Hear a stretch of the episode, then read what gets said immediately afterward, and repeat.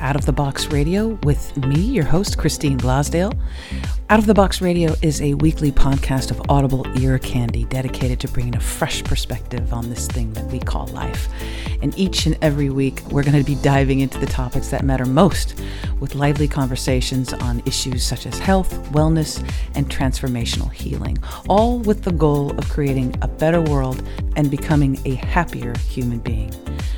I will be your tour guide for this epic adventure, and each and every week we're going to be embarking on a journey with the ultimate goal being transformation to our highest potential. And now, let's get out of the box.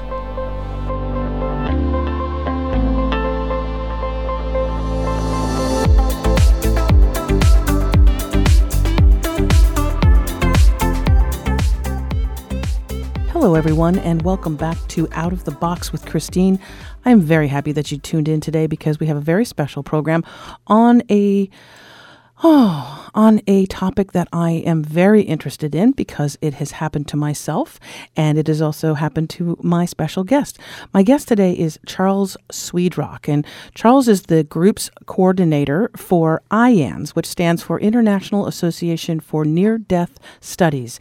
He happens to also be a retired information technology specialist, and I'm going to be talking to him about near death experiences and this organization that has been set up for people globally to express what they've gone through and also for those who are who are caring for and who are family members as well of people who have gone through near death experiences. So, welcome to Out of the Box with Christine Charles Swedrock. Hi Christine, thank you for this opportunity. Yes, I'm well I'm I'm really happy because I actually got a little bit of experience with a, a, group call. We had a meeting not too long ago and it was lovely to actually meet some other people who had experienced this.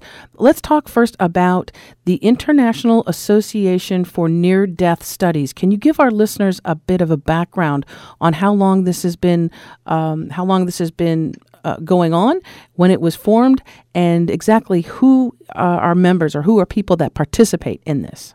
Okay, sure. Uh, many people are familiar with the name Raymond Moody and the book Life After Life.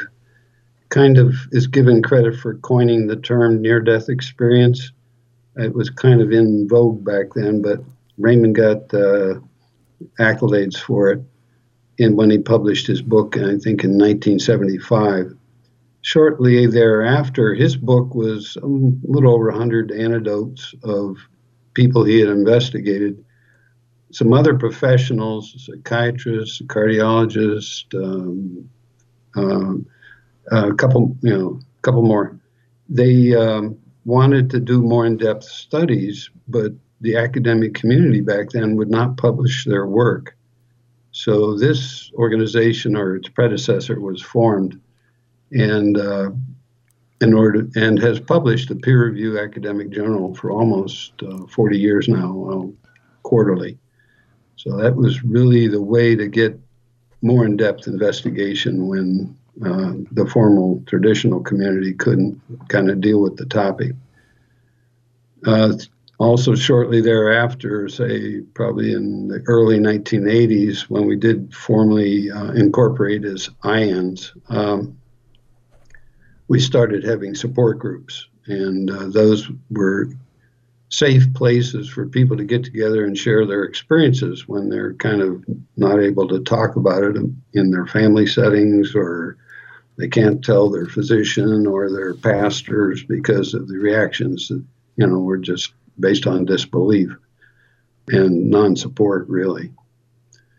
So that launched this um, and now we're up to about 50 groups around the country. And what you experienced here, I think last week, was we're actually getting ready to do online groups where people can uh, meet from all over the world and uh, share their experiences with one another.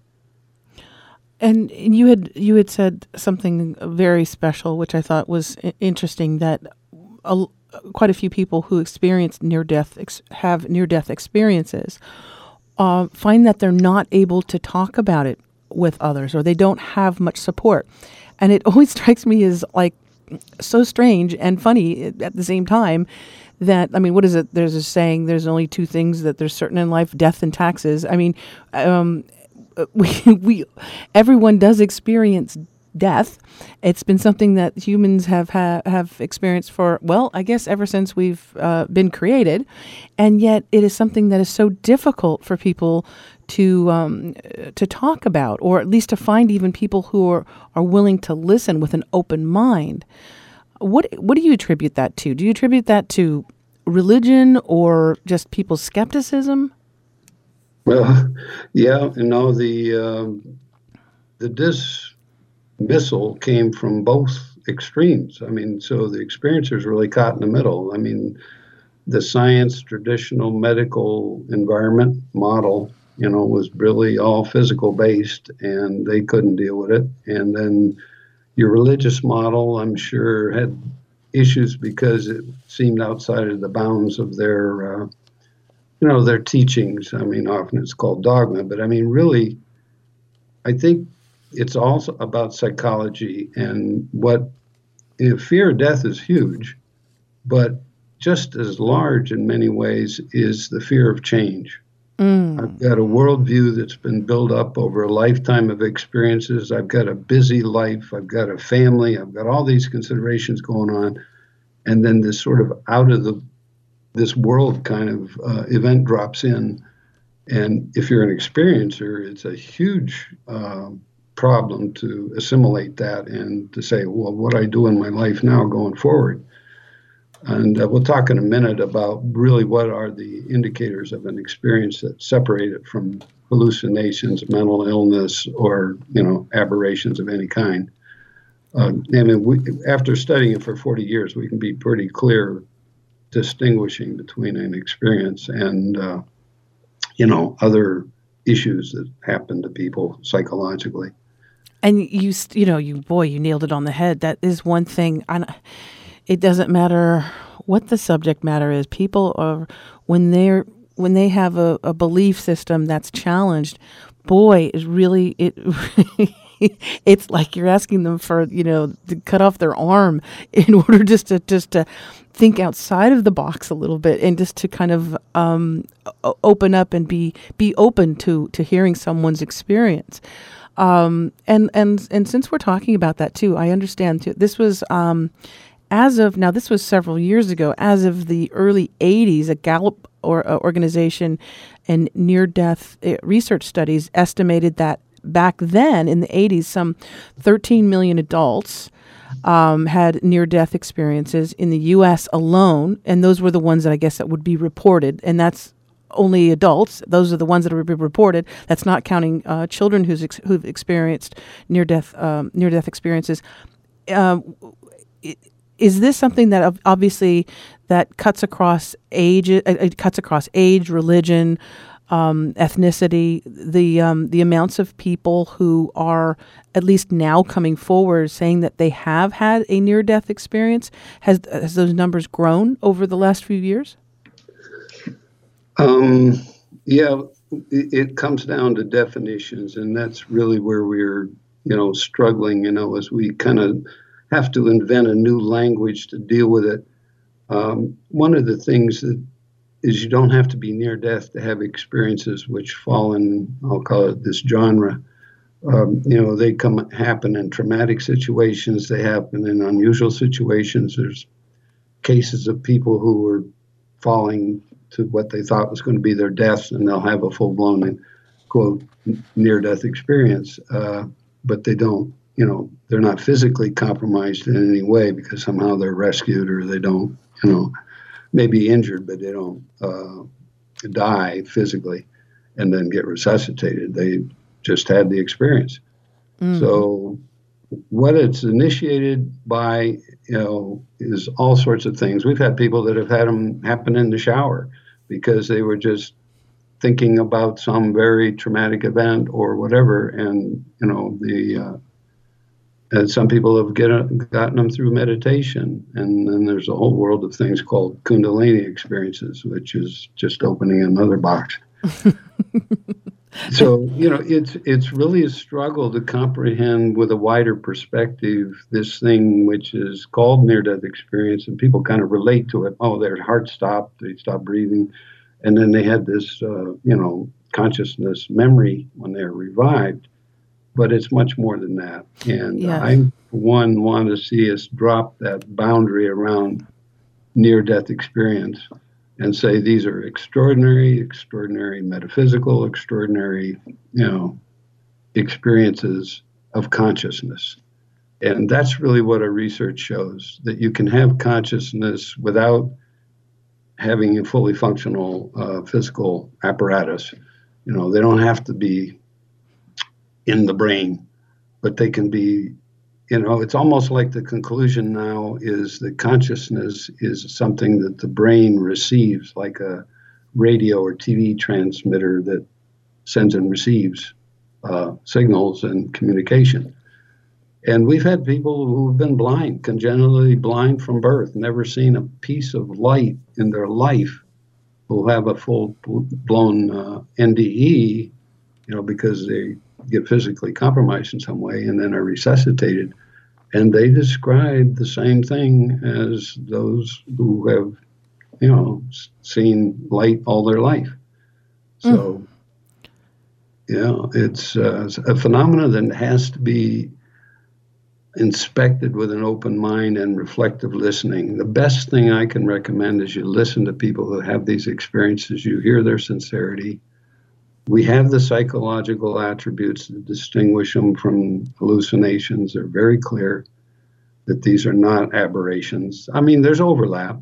You will find things in uh, the mental health arena that are hallucinations that overlap with these experiences. But the discriminating factors are much larger and uh, distinct. I was going to say, what what are some of those differences between, uh, uh, you know, something that would be hallucinatory or your imagination versus um, some of these experiences that are in, in, your in your experience, in your knowledge? Um, okay, um, I've been a very fortunate position. I've heard so many experiences. I've had extended time with experiencers because we brought them here to Arizona. They'd stay with me, and I have not just a one an hour and a half talk to listen to them. I get to spend hours with them in dialogue. And the biggest criteria that I think the easiest to separate the two, hallucination versus an experience, experiences don't fade. The memory of it don't fade over years. Decades later, the experiencer will describe it in exactly the same detail. Right, right. Hallucinations fade. They're told differently when you have the second and third iteration. You don't even know sometimes, and sometimes they fade to the point they're not even remembered. So that's one real uh, distinguishing factor. The other is after effects. There are physiological and psychological and metaphysical changes in a person who has uh, profound experiences. And there is a scale that's rated these for 40 years. We've been measuring them, and we can kind of gauge the depth of them. And some of those are after effects are uh, some of the stronger experiences. Uh, people can no longer wear a battery powered watch, it gets drained. Uh, if they're emotionally charged around electronic equipment, they can affect the equipment. They can knock down a computer, for example. There was one example, it's kind of humorous. It was a woman who uh, would walk under a photosensitive, photosensitive street light, and as she walked under it, it would go out, and then as she passed, it would come back on. No. I mean, that's you know that that's uh, wow. kind of a physical effect that's very uh, clearly identifiable. wow. Wow, wow. Um, I and I'm and I'm curious if you and if you feel um, I I I'm asking this question if, if putting you on the spot, but if you've had a near death experience or um, a phenomenon a, around that an experience, would you be willing to share that with our listeners um, today? Um, well, I'd like to share a YouTube in which I kind of discuss how I came to be where I'm at, and it includes a variety of experiences to concentrate on any one experience, and I will go into one which is probably what I would count as my most profound. It it uh, when people share experiences, it's kind of like the tendency is want to focus on just that as a pivotal point. But now, here, after seven decades, I get to admit that I look back over my life and see how it was full of events that fit together to bring me here to do what I do today. And it's a much larger picture of who and what I am. And I, I covered that in a YouTube. It's called A Life Guided by Experiences, and then my name. Uh, but you just, I think if you do a YouTube search for A Life Guided by Experiences, the, those five words. By Chuck Swedrock, and that's. Uh, yeah, that, that, that really kind of covers from basically my birth until now, except for my NDE, which I say was just kind of a little, I bled out internally and did have a, a bit of an out of body and um, auditory experience. But the, the event I'd like to share with listeners, which is most powerful me for me, another sign of experiences when you listen to the person, when they start telling it, they most they almost invariably relive it. And so it can be a very traumatic thing for them to be sharing an experience. Hmm. And you can find very good ones out there in you know YouTube or video land. But uh, you know, there's also some pretty crummy ones. I mean, people have tried to make fun of it with, mm. Um, mm. You know, just uh, right. Anyhow, what what happened to me uh, that, and I had heard about near death experiences before this event, so I kind of was aware of them. But this event happened on August 15th, 1985. And that's again, as soon as I mention that date, it brings back the detail. Uh, the detail's all there. Um, I had lived in a suburb of Rochester, New York. I'd been out mowing the yard. I came in and I was washing my hands at the sink, and the phone rang. Uh, my wife had answered and uh, said, It's for you, it's your dad, which was code for uh, my stepfather. My stepfather was my dad from the time I was five years old. And uh, actually, I, I have his name, Swedrock, as uh, an adopted name. And so I just dried my hands and took the phone and said hello, and he gave me no preparation. He just said, I said hello, and he said the words I heard was, David killed himself. David wow. being my youngest brother who uh, committed suicide. Wow. And I mean, you get the message in that way. There is no chance to analyze it. It was just total grief. And I broke down sobbing. I had two daughters at the time, six and nine, who were somewhere in the area. And if I kind of had preparation, maybe I would have, you know, tried to control that grief response. But in retrospect, I can say it was the right thing that they should see their father have a, mm-hmm. you know, mm-hmm. an honest reaction like that. Yes, right. But I, I, you know, I just finished the call and I put it on hold, except all my thoughts of guilt, which is really what happens when someone someone that close to you would do something like that. And I just, what could I have done to make a difference? and I um, threw some clothes in a suitcase and jumped in the car and drove the four hours back to the family homestead, which is in Pennsylvania, and spent the week.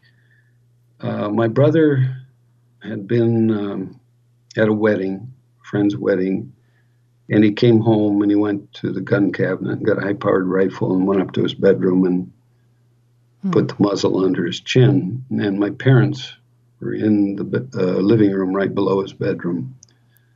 And thinking it was a backfire or something, my dad went up and opened the door and, in his shock, said, you know, to my mother, Dorothy, you got to see this. And the immediate reaction is, oh, how awful. And yet, knowing my mother, if she, if he had tried to keep her from the room, she would have fought him, thinking she could have made a difference.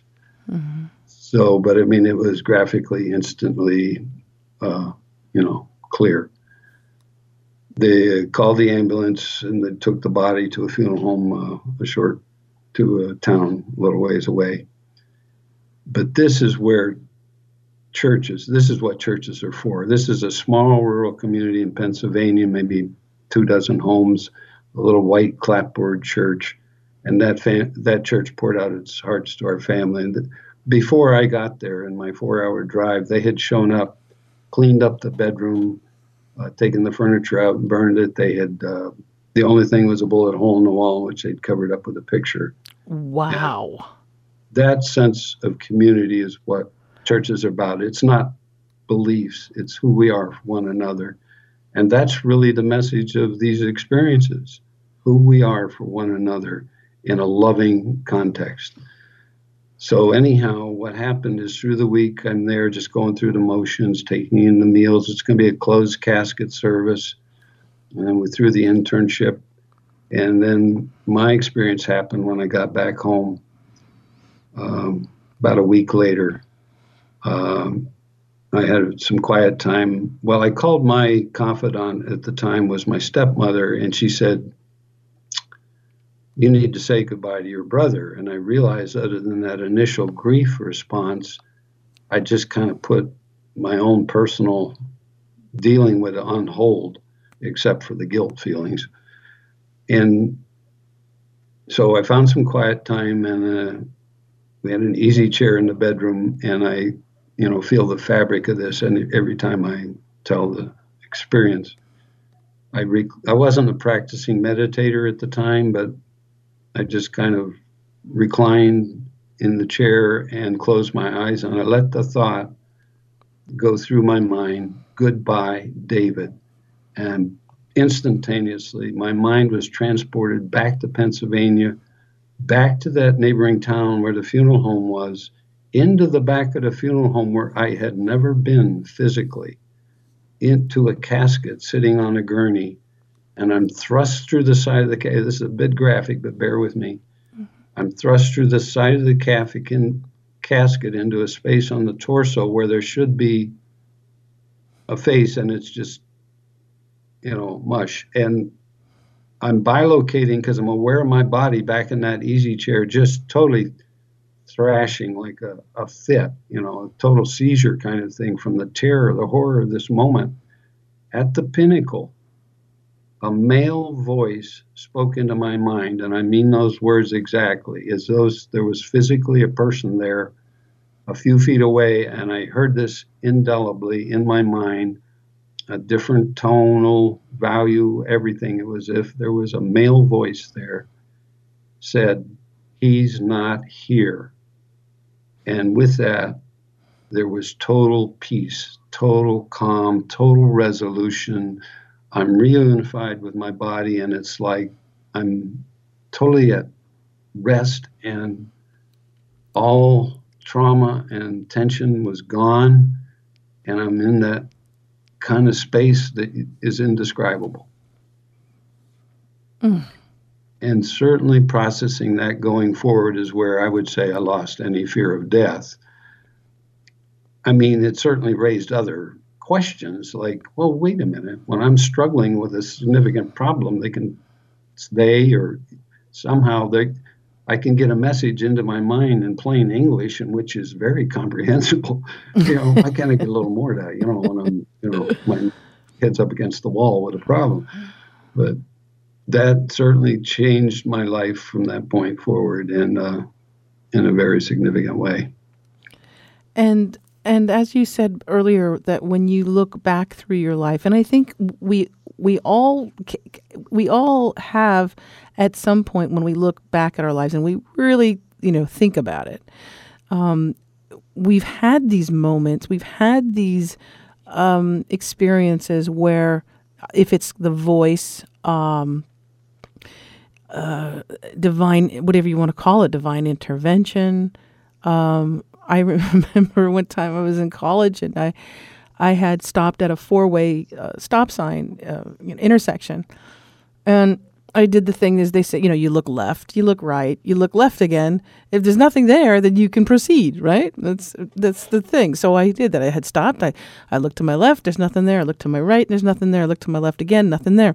And as I started to to push the gas pedal, it was what it was exactly what you had said. It, although it almost sounded, it felt like as if someone was was saying it right into my ear, like someone from the back seat who would lean forward and just said it very, very um, calmly, but sternly. And it was just stop. And it was male voice. And it was in one one side of my ear, so it wasn't necessarily in my head, but it was as if somebody had just leaned forward and it, you know in the right uh, on my right ear just said stop. Didn't scream stop, didn't whisper stop, just said stop. well, I stopped, of course, because somebody told me to. And lo and behold, this oh, this car comes flying out of nowhere. Like I don't even it was flying it was going so fast and it went right through the intersection. And I know that if I had not stopped, I would have seriously been T-boned. Probably who Lord knows what could have happened. It would it was not going to be pretty. Okay, Chuck? It was going to be bad. And then the question. And then wait, so I'm so I'm relieved. Okay, I'm shook up, but I'm relieved. I'm like, oh my god, oh my god, I almost I died. Okay, okay.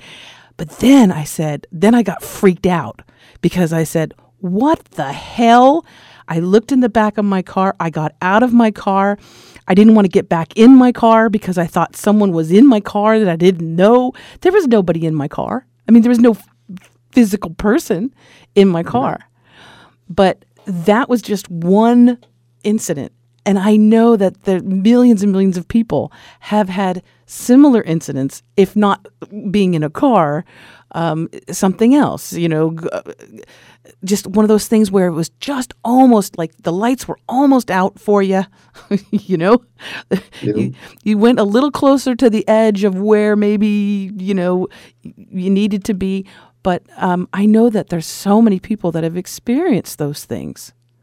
Well, that's what I talk about in my YouTube is why should I have been given that intervention, let's call it? Why were you given your intervention and others aren't? Others don't get that.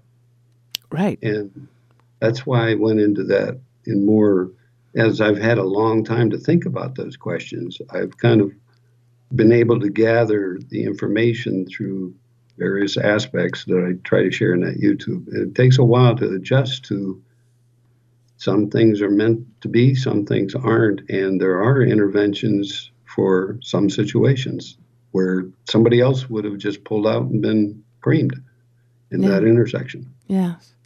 And, the, and something that you had mentioned too, and I have in my conversations with people who have had, uh, who- who not just close calls, but who either were were the precipice, like right there uh, at at possible death or imminent death. They the experiences they've all been varied, they've all been different, but there's kind of a little bit of a running theme. Um, a great, a lot of them um, have a feeling oh a feeling of you not euphoria it's not even the right word but a connection with everything. A connection with i don't know if it's the universe if it's this plasma this living plasma of life that we are kind of uh, like in a womb, you know, as is is when we're animated um, human beings, but they all have come back. Um, the ones that I've talked to have all come back with this absolute feeling of beautiful peace and a connection. Um, I know you've spoken to so many people. Is is that your experience as well? Uh, yes, there is that, but I, I'd like to kind of draw back from it from a moment and take a broad look at this question of experience. Mhm. This is where it's really come to me that when you draw a circle around something called an NDE, then there's people come up and say, Well, are you an experiencer? And I want to say, we are all experiencers at different levels or different aspects of it. And everybody, you know, one model I use is well, first of all, we get the uh, kind of when the experiencers come back from quote being they say resuscitated from a a uh, cardiovascular kind of problem where they actually died physically, and they come back and they're recovering. They will often describe their experiences, but they're not really going to all be the same. And so one of the questions that comes up is, well, why don't they all go to the same place? Why don't they all have the same kinds of memories? Well, they have similar, but they can only really express their experience in the language of their culture that they have internally. And mm-hmm. so some of them will express it religiously, uh, religious terms. Others will express it in kind of more neutral terms. And so they'll seem to be at odds initially when we try to analyze this and say, well, what's the meaning behind all this? What's the definition that we can look to to understand how this is working when their stories are so different? So that's why it's listen to them talk about it in the terms of how they live it when they describe it, but don't try to look at it in terms of analytically. How does that define this superstructure or whatever you want to call it? Oh yeah, definitely not. No. yeah, that surrounds us. yeah. uh, because they only get a piece of it, and uh, one of the things in my current role is a problem of dealing with people who want to be at war because their experience is so vivid to them they can't tolerate somebody else who describes it from a different point of view oh. their own experiences so they kind of battle back and forth and say well and i try to say well wait a minute step back and let's take a look at the broader picture. And again that's something i try to address in that youtube is that we all get the experiences we need and we need all experiences as they are. Um, it might seem like a conundrum, but it really, when you think about it from a lot, I was raised in a Christian family, you know, it was independent Bible church, basically Baptist under the covers. But when I got to be a teenager, as I had questions, and they would say, "Well, you got to take it on faith." And because of my early childhood and all the being bounced around, it just didn't work for me and I just went away to college and became totally the opposite, a logician. I have to, and that's why I fell in love with being in a computer world where thing ones and zeros and truth tables and everything has a, you know, a logic to it yeah. that I could deal with. So I was a great systems programmer, but not a very good metaphysician at that point. And then sometime later in life, I had to put the two together, and that's how I approach this: is with logic. And there is always a logic behind it that is useful for describing it and bringing things into focus. But sometimes we have to stretch our boundaries in order to get to those um, discoveries. So, two things I kind of use as model for people to think about to help their logic. The first one is think of a color. Pick any color, your favorite color. Now imagine that everything is that color. And with that, you will understand that color would lose its meaning, it would lose its being. You need all the colors to give that one color definition. Mm-hmm. And that's the way it is for this thing called human life. We need all aspects of it to give any part of it definition. So if you have a certain belief system, it's all those that believe a different way that give your belief system shape. You know, it's kind of hard to wrap our minds around, but that's really the way this is, this environment works.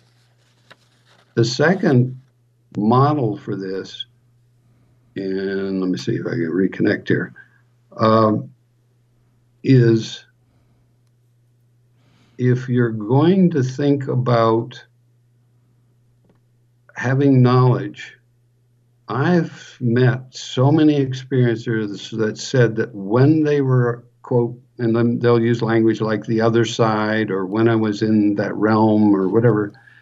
I had access to all knowledge. There was no questions. I think it's a little bit like what you were saying earlier. You feel totally connected.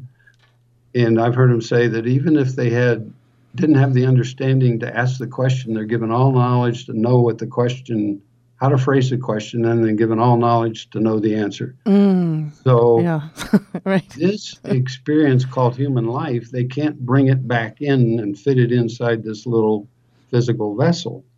So, they can only remember the feeling of it, but they don't have all that knowledge here.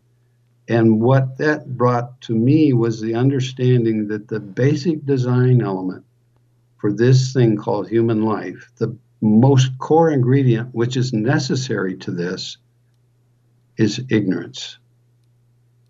Mm. And I said, What? Ignorance. Because without ignorance, you can have no experience of discovery. You have mm-hmm. to not know in order then to turn the corner, and there it is. You know, sometimes that discovery isn't pleasant, but whatever, all of that variety of discovery comes from not knowing and then having the experience of unfolding something. That that's what we have here. Those experiencers who go to the deepest part of that other realm, it's not about knowledge. They can't have it here. The other thing we have here that makes it work is death. This has a time limit. Our soul doesn't. It's always is and always will be, and it's always in that frame of love. But this identity I carry as Chuck Swedrock began with the birth, began with a lot of experiences like getting my name changed, and then will end with my death. But my identity really does kind of be coterminous with that. And so I have to always see myself in this frame of Chuck Swedrock as who I am. Well, I've heard many experiencers talk about in the other realm, they realize that there's only a fragment of our higher self that is incarnated here in this identity we call, you know, by our birth, uh, death, name. You know, so that which goes around our personality and all the other aspects of who we are in this uh, fragment of our total being. And I think that also relates to what you were describing earlier about this sense of being part of the all when you're in that sense of the experience. Oh yeah, definitely. And and I love how you how you explained that. I won't even try and summarize it again because it was just it was really beautiful. Uh, of the ignorance um, of not of not knowing and then thus having the experience and knowing that that is something special that that is something um, not every day not something that you go through necessarily every day. But uh, I I know that a lot of people who have these experiences obviously it it changes their perception I would I would say it would change their perception of what life is, and um, after an experience like that, it would it would change the maybe the way they, I don't know, the way that they perceive life or the way that they um, act in life or um, um look at situations, look at the world. Do you do you after your experience? And I know you've had many experiences, but do you think that with each one that it changes you just a bit more, or you think it's just something that's always been with oh, you but hidden? Uh, it's a lifetime of addition uh, and adding perspective. Oh, definitely. Uh, and I'm hopefully going to keep learning every day. I mean, I take this this concept of unfolding through ignorance and peeling back the layers of an onion, basically as a model for that as being if you you know many experiencers that I've dealt with, uh, a lot of them in the higher depth experiences will talk about seeing future things, and there's famous stories like Dannion Brinkley and whatever who talked about seeing like three panels, and there was one that was most likely, and then one which is possible, say alteration we'll call it left and then um, a right. So the the two the variability that could be. So the the future that he saw, I think they eventually did an analysis saying about 80% of the visions he had in his experience of something in the future materialized, and 20% didn't. So that's really saying too that if you always knew what was around the corner, this would be kind of a dull or much duller experience living life like we kind of often uh, feel you know stuck because we can't see what's around the corner. But it's really that not seeing around the corner which gives us the vitality of having these experiences in life. When we do peel back the layer of the onion and then react to what going around the corner revealed. Mm do you, um, in your experience, I know we we were talking about a lot of people when they recount what happened in different time, you know, different times of their life, this feeling of the connection and um, a, a bit of euphoria. Um, but then there, uh, I'm sure that there are those that when they experience something like this, it's like a little bit too much for them to handle, and it frightens them. Um, oh, I'm glad you're talking about this. Yeah. Yes.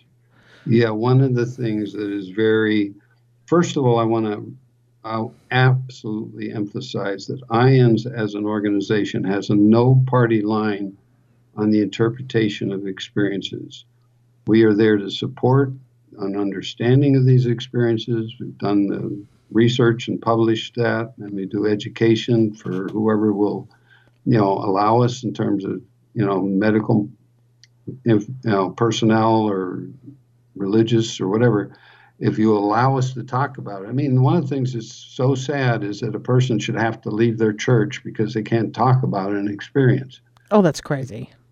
And it's just not necessary. Once we can give the pastors and the clergy and those whoever are in the arena of having to understand it, the family, the family, so that they can understand this person and what they're going through. But the other aspect of what you brought up is just because you had the experiences doesn't make you all knowing and you don't have it all resolved. Our research shows it takes the average experiencer seven years, and that's the average profound experiencer on this scale, seven years to do what we call integrated. Now, that doesn't mean that it's a lifetime process to really integrate it, but integration means you're kind of balanced with one foot here and one foot there. And many people come back from the experiences, they don't want to be here they are angry about being revived. They don't want to be back from that blissful state in which the tension of their lives was relieved. Mm. But there's a lot of good reasons for them to be back. But it takes a while to get the balance of saying, okay, I've got to adjust to being here. And sometimes there was a story of a policeman or a fireman, I'm not sure, in one major city. He had his profound experience and he was coming home from work and he sees a person, a homeless person or something on the street, and gives away his paycheck for the, you know, to this person in need because he's so opened up to a loving nature. Then he gets home and he has to deal with, oh, well, a wife is not very happy that he doesn't have the check to pay the bills now. And, you know, so it's learning how do you juggle this uh, reaction to this very profound event. Some people can't handle it. They bury it. Mm-hmm. And that integration process, seven years, doesn't talk, start until they are able to share it and validate it. We've had a person who waited 30 years before they found that they weren't, you know, they were told to suppress it by a pastor. You told them if you didn't see Jesus, then it was from the devil. Don't ever talk about it. Oh. And, and they were a child. I mean, 10 or 11 years old. So for 30 years, they tried to suppress it, but they couldn't. I mean, they became alcoholic and they, you know, had a maybe dysfunctional lifestyle as they're trying to wrestle with this undeniable memory. And when they finally found an IANDS group and could find the safety to start talking about it, then their integration path could start. So, yeah, it's it, it needs an understanding that we can hopefully help people with. And that's where I'm really enthused to begin to talk about doing these groups online. And we've had tremendous success of people getting together online and sharing. And we know it's going to be a very beneficial thing uh, for those people who, even those who are just interested in it and want to be connected more to understanding and knowing about it. We can do these online groups, but they can't be chat rooms you can find chat rooms all over the place, and then there you just get into debates and all. But we have a um, a very refined process for sharing that creates the safety to share, creates an understanding of what reflective listening really is, and they're peer groups, peer-to-peer groups. We're not there to give advice or heal somebody's problem. We're just there to share with one another in a way that is very beneficial and illuminating and uh, you know, often we find that people who have not had the experiences, one may discover they did have an experience and now they get to uncover it, or two, they are transformed in the same way as the experiencers themselves without the trauma, you know, drawn to a more loving nature. Once you hear about a life review, it puts you on notice about what the effects of your behavior are on others and how it matters. A life review is understanding oh, yeah. that implementation of that spiritually is a very powerful thing for how uh, I choose to live my life from this point forward. You had mentioned life review, and I and I know our listeners are going, what, what, what, what? Um, I, I know that in my own personal experience, I had um, a life review. Um, for for me, time had stopped um, or what what I know of time stopped, um, and I had a, a life review where um, just lots and lots of scenes just coming kind of coming through my consciousness and um, very rapid um, fire. Uh, some some larger events, but most a lot of them being very everyday, average kind of things through my life I, that I, I didn't think that that would be my highlight reel. But can you tell our can you tell our listeners um, about some uh, or what the life review um, some of the experiences that people have had in this life review because uh, it seems to be quite a few people experience this. Is, am I correct? I think we statistics showed about 15 percent of experiencers of profound experiencers at that level will have a life review, and it varies. And it's also controlled at a higher level in that there was one woman who drowned when she was three years old. She's had a family picnic. She, her doll fell in this little creek with rushing water, and she goes to reach for it, and her body was pulled under the bank, and mm. um, then somebody, I guess, saw it and pulled her out. And uh, and interesting, this happens uh, a number of times. A stranger plows through the crowd and resuscitates her, and then afterwards, nobody can find. They're gone. Yeah, yeah. Oh, yeah. That's happened. Yeah. yeah, yeah. The intervener. The intervener. But she described growing up with just these flashes of blonde hair floating just below the surface of the water, but no other memory of the experience. And then in uh, later in life, uh, she has a medical procedure. I think it was an ear infection or something, and they used a drug which she had a, an allergic reaction to, and she had an adult experience and in that experience, she was shown the childhood experience in full detail. And she sees, she re experienced it as an adult, being the child, being out of her body and feeling just powerfully, you know, happy with being away from that body thing. Yeah, I saw her blonde hair floating below the surface of the water. And uh, she has this intervening guides or whatever others there that tell her she has to go back after the man resuscitates her body. And she's, no, I'm not going back there. No way. and then she's shown her older brother who's over by a tree all curled up in grief because oh, he right. was supposed to be watching her. Oh. And she sees the realization that if she doesn't go to back to her body, he's going to get in big trouble.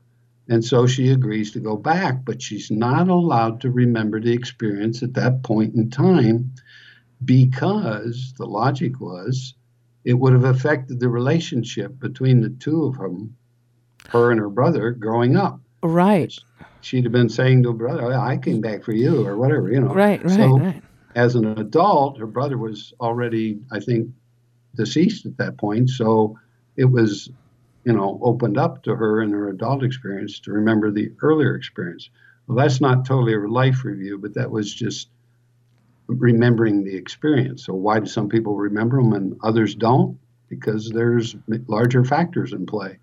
But the life review, as you were really starting to describe it, and you can describe it probably very accurately, it is variable in experiences of those that have it. But typically, there's three perspectives that are possible. One is you re experience it yourself, going exactly through the moment and everything you felt and who you were at the moment in time. You can then also experience it from the perspective of all other individuals involved in the uh, situation or the environment. You become them and you actually relive you from their perspective and Mhm. everything you say or do and how that affected them, like in a positive or negative way, you will know exactly what that felt like from their uh, angle. And then the third perspective, and I think I can describe this from the point of view of one of the experiences that was studied early on by IANDS. He had a boyhood event where he's remembering this in his life review, where he was young man. He's supposed to be, I don't know, 10, 12 years old. He's had the chore of mowing the yard. It's Saturday morning. He wanted to be off playing with his friends, and his father yells at him, "Go mow the, you know, go do your chore." And so he rushes through the chore, which included some weeds in the backyard where there were wildflowers his aunt asked him not to mow down. Well, he gets to them and he's just in a hurry. Oh, she won't care. And he mows them down. Well, now in his life review, he recalls how he felt as a boy doing it. He recalled what it was like for to be his aunt, who later discovered the flowers mowed down, and then her quandary about, well, he wouldn't have done it on purpose. He couldn't have forgot that I wanted to use those in, He in felt a, that. a He- project with the neighborhood kids or right. whatever. And should she confront him and all of that stuff, which he now saw her anguish, and then eventually deciding not to say anything to him. And then the third perspective was he had all the details of the event. He said he could have counted the bugs in the yard, he could have been up in the tree and seen everything of the detail down below him. Yes, yes. I, I, um, with my experience, without getting into the exact experience, um, seeing those little scenes, uh, uh, those again, those really quick. It's like it was like a carousel, like a, like almost when you, when you go to a, mm, a theme park or or you're you go to a um, Carnival. carnival exactly and they have the horses you know kind of going up and down going ar- and and that going around and but at a, at a much kind of i guess faster pace with all of those things and then it had stopped at the point where i had decided because I was asked if I was actually asked if I wanted to to you know we if you wanted to end my life this way this was, was this was, was how, my way out. I was going to go this way. And I um and I said well yeah you know I'm I'm kind of cool with it because it's a great feeling. It's a beautiful feeling. I was like well this sounds great. And the location where I was at was beautiful. Um, but then then after the quick review of of my life in these little snippet moments then I also I got to see um, uh, my mother hearing about how how she I felt I was in her body. I was able to see her watching uh, television, watching a news program, and and that's how she found out that I died. Was not not somebody calling her and saying, "Oh my goodness," and, and you know, and, and preparing her for it, but she was watching the news, and then she hears about this young American dies, you know, in far off land, and uh, the pain that that would create in my mother was so overwhelming and it was just so and i said oh hell no. I was like no no no i, I can't. And the, and the voice or the uh the, the thought or the voice that came through was are you sure? You know are you, are you sure? And i was like yeah no i'm sure. No that that would be horrific for her to experience. Yeah. And just a quick notion uh, that's called a life preview. I mean, Mhm. instead of going back in time, you went forward in time to see what alternative paths could, you know, yield. what would happen from that decision know, right right and it wasn't i was like Mm-mm, that's not happening yeah. Mhm. And that, we hear that a lot. We said, like the like the woman I was talking about as a young girl, she, you know, they're showing her that her brother would be, you know, t- in a difficult way if she didn't come back, and so yeah, she decided to come back for for him, and that's often, you know, how that's decided. and it seems like in some in in some of those cases too um and, and with mine included that you're given a choice or an option Yeah. and i find that so intriguing that you are and i mean that's why it changed my viewpoint of um uh my absolute my my perception of what death is um, my concept of, of, of what it is. I still don't know ex- exactly everything that happens, but I know that I don't fear it um, after having that experience. But um, it's just interesting that so many people have that that I've talked to say that they have that moment of, you know, they're asked if that's if they want to go. Mm-hmm or at least they see what happens. They seeing what happens from their decision to to to to leave, um, and and what the ramifications of that are. Oh my goodness, I could talk to you forever. Um, Chuck Chuck uh, Swedrock, who again, folks, is from the International Association for Near Death Studies. He's the group's coordinator, and he's also president. And, actually. oh, and you're the president. You're the president of the International. Wow. Yeah, I didn't see that coming either. but, uh, turned the corner and there it was. Oh, they're oh, like, we will dub you president. so if uh, Chuck, if if people want to get find out more information, they can go to the website. You want to give that out to them?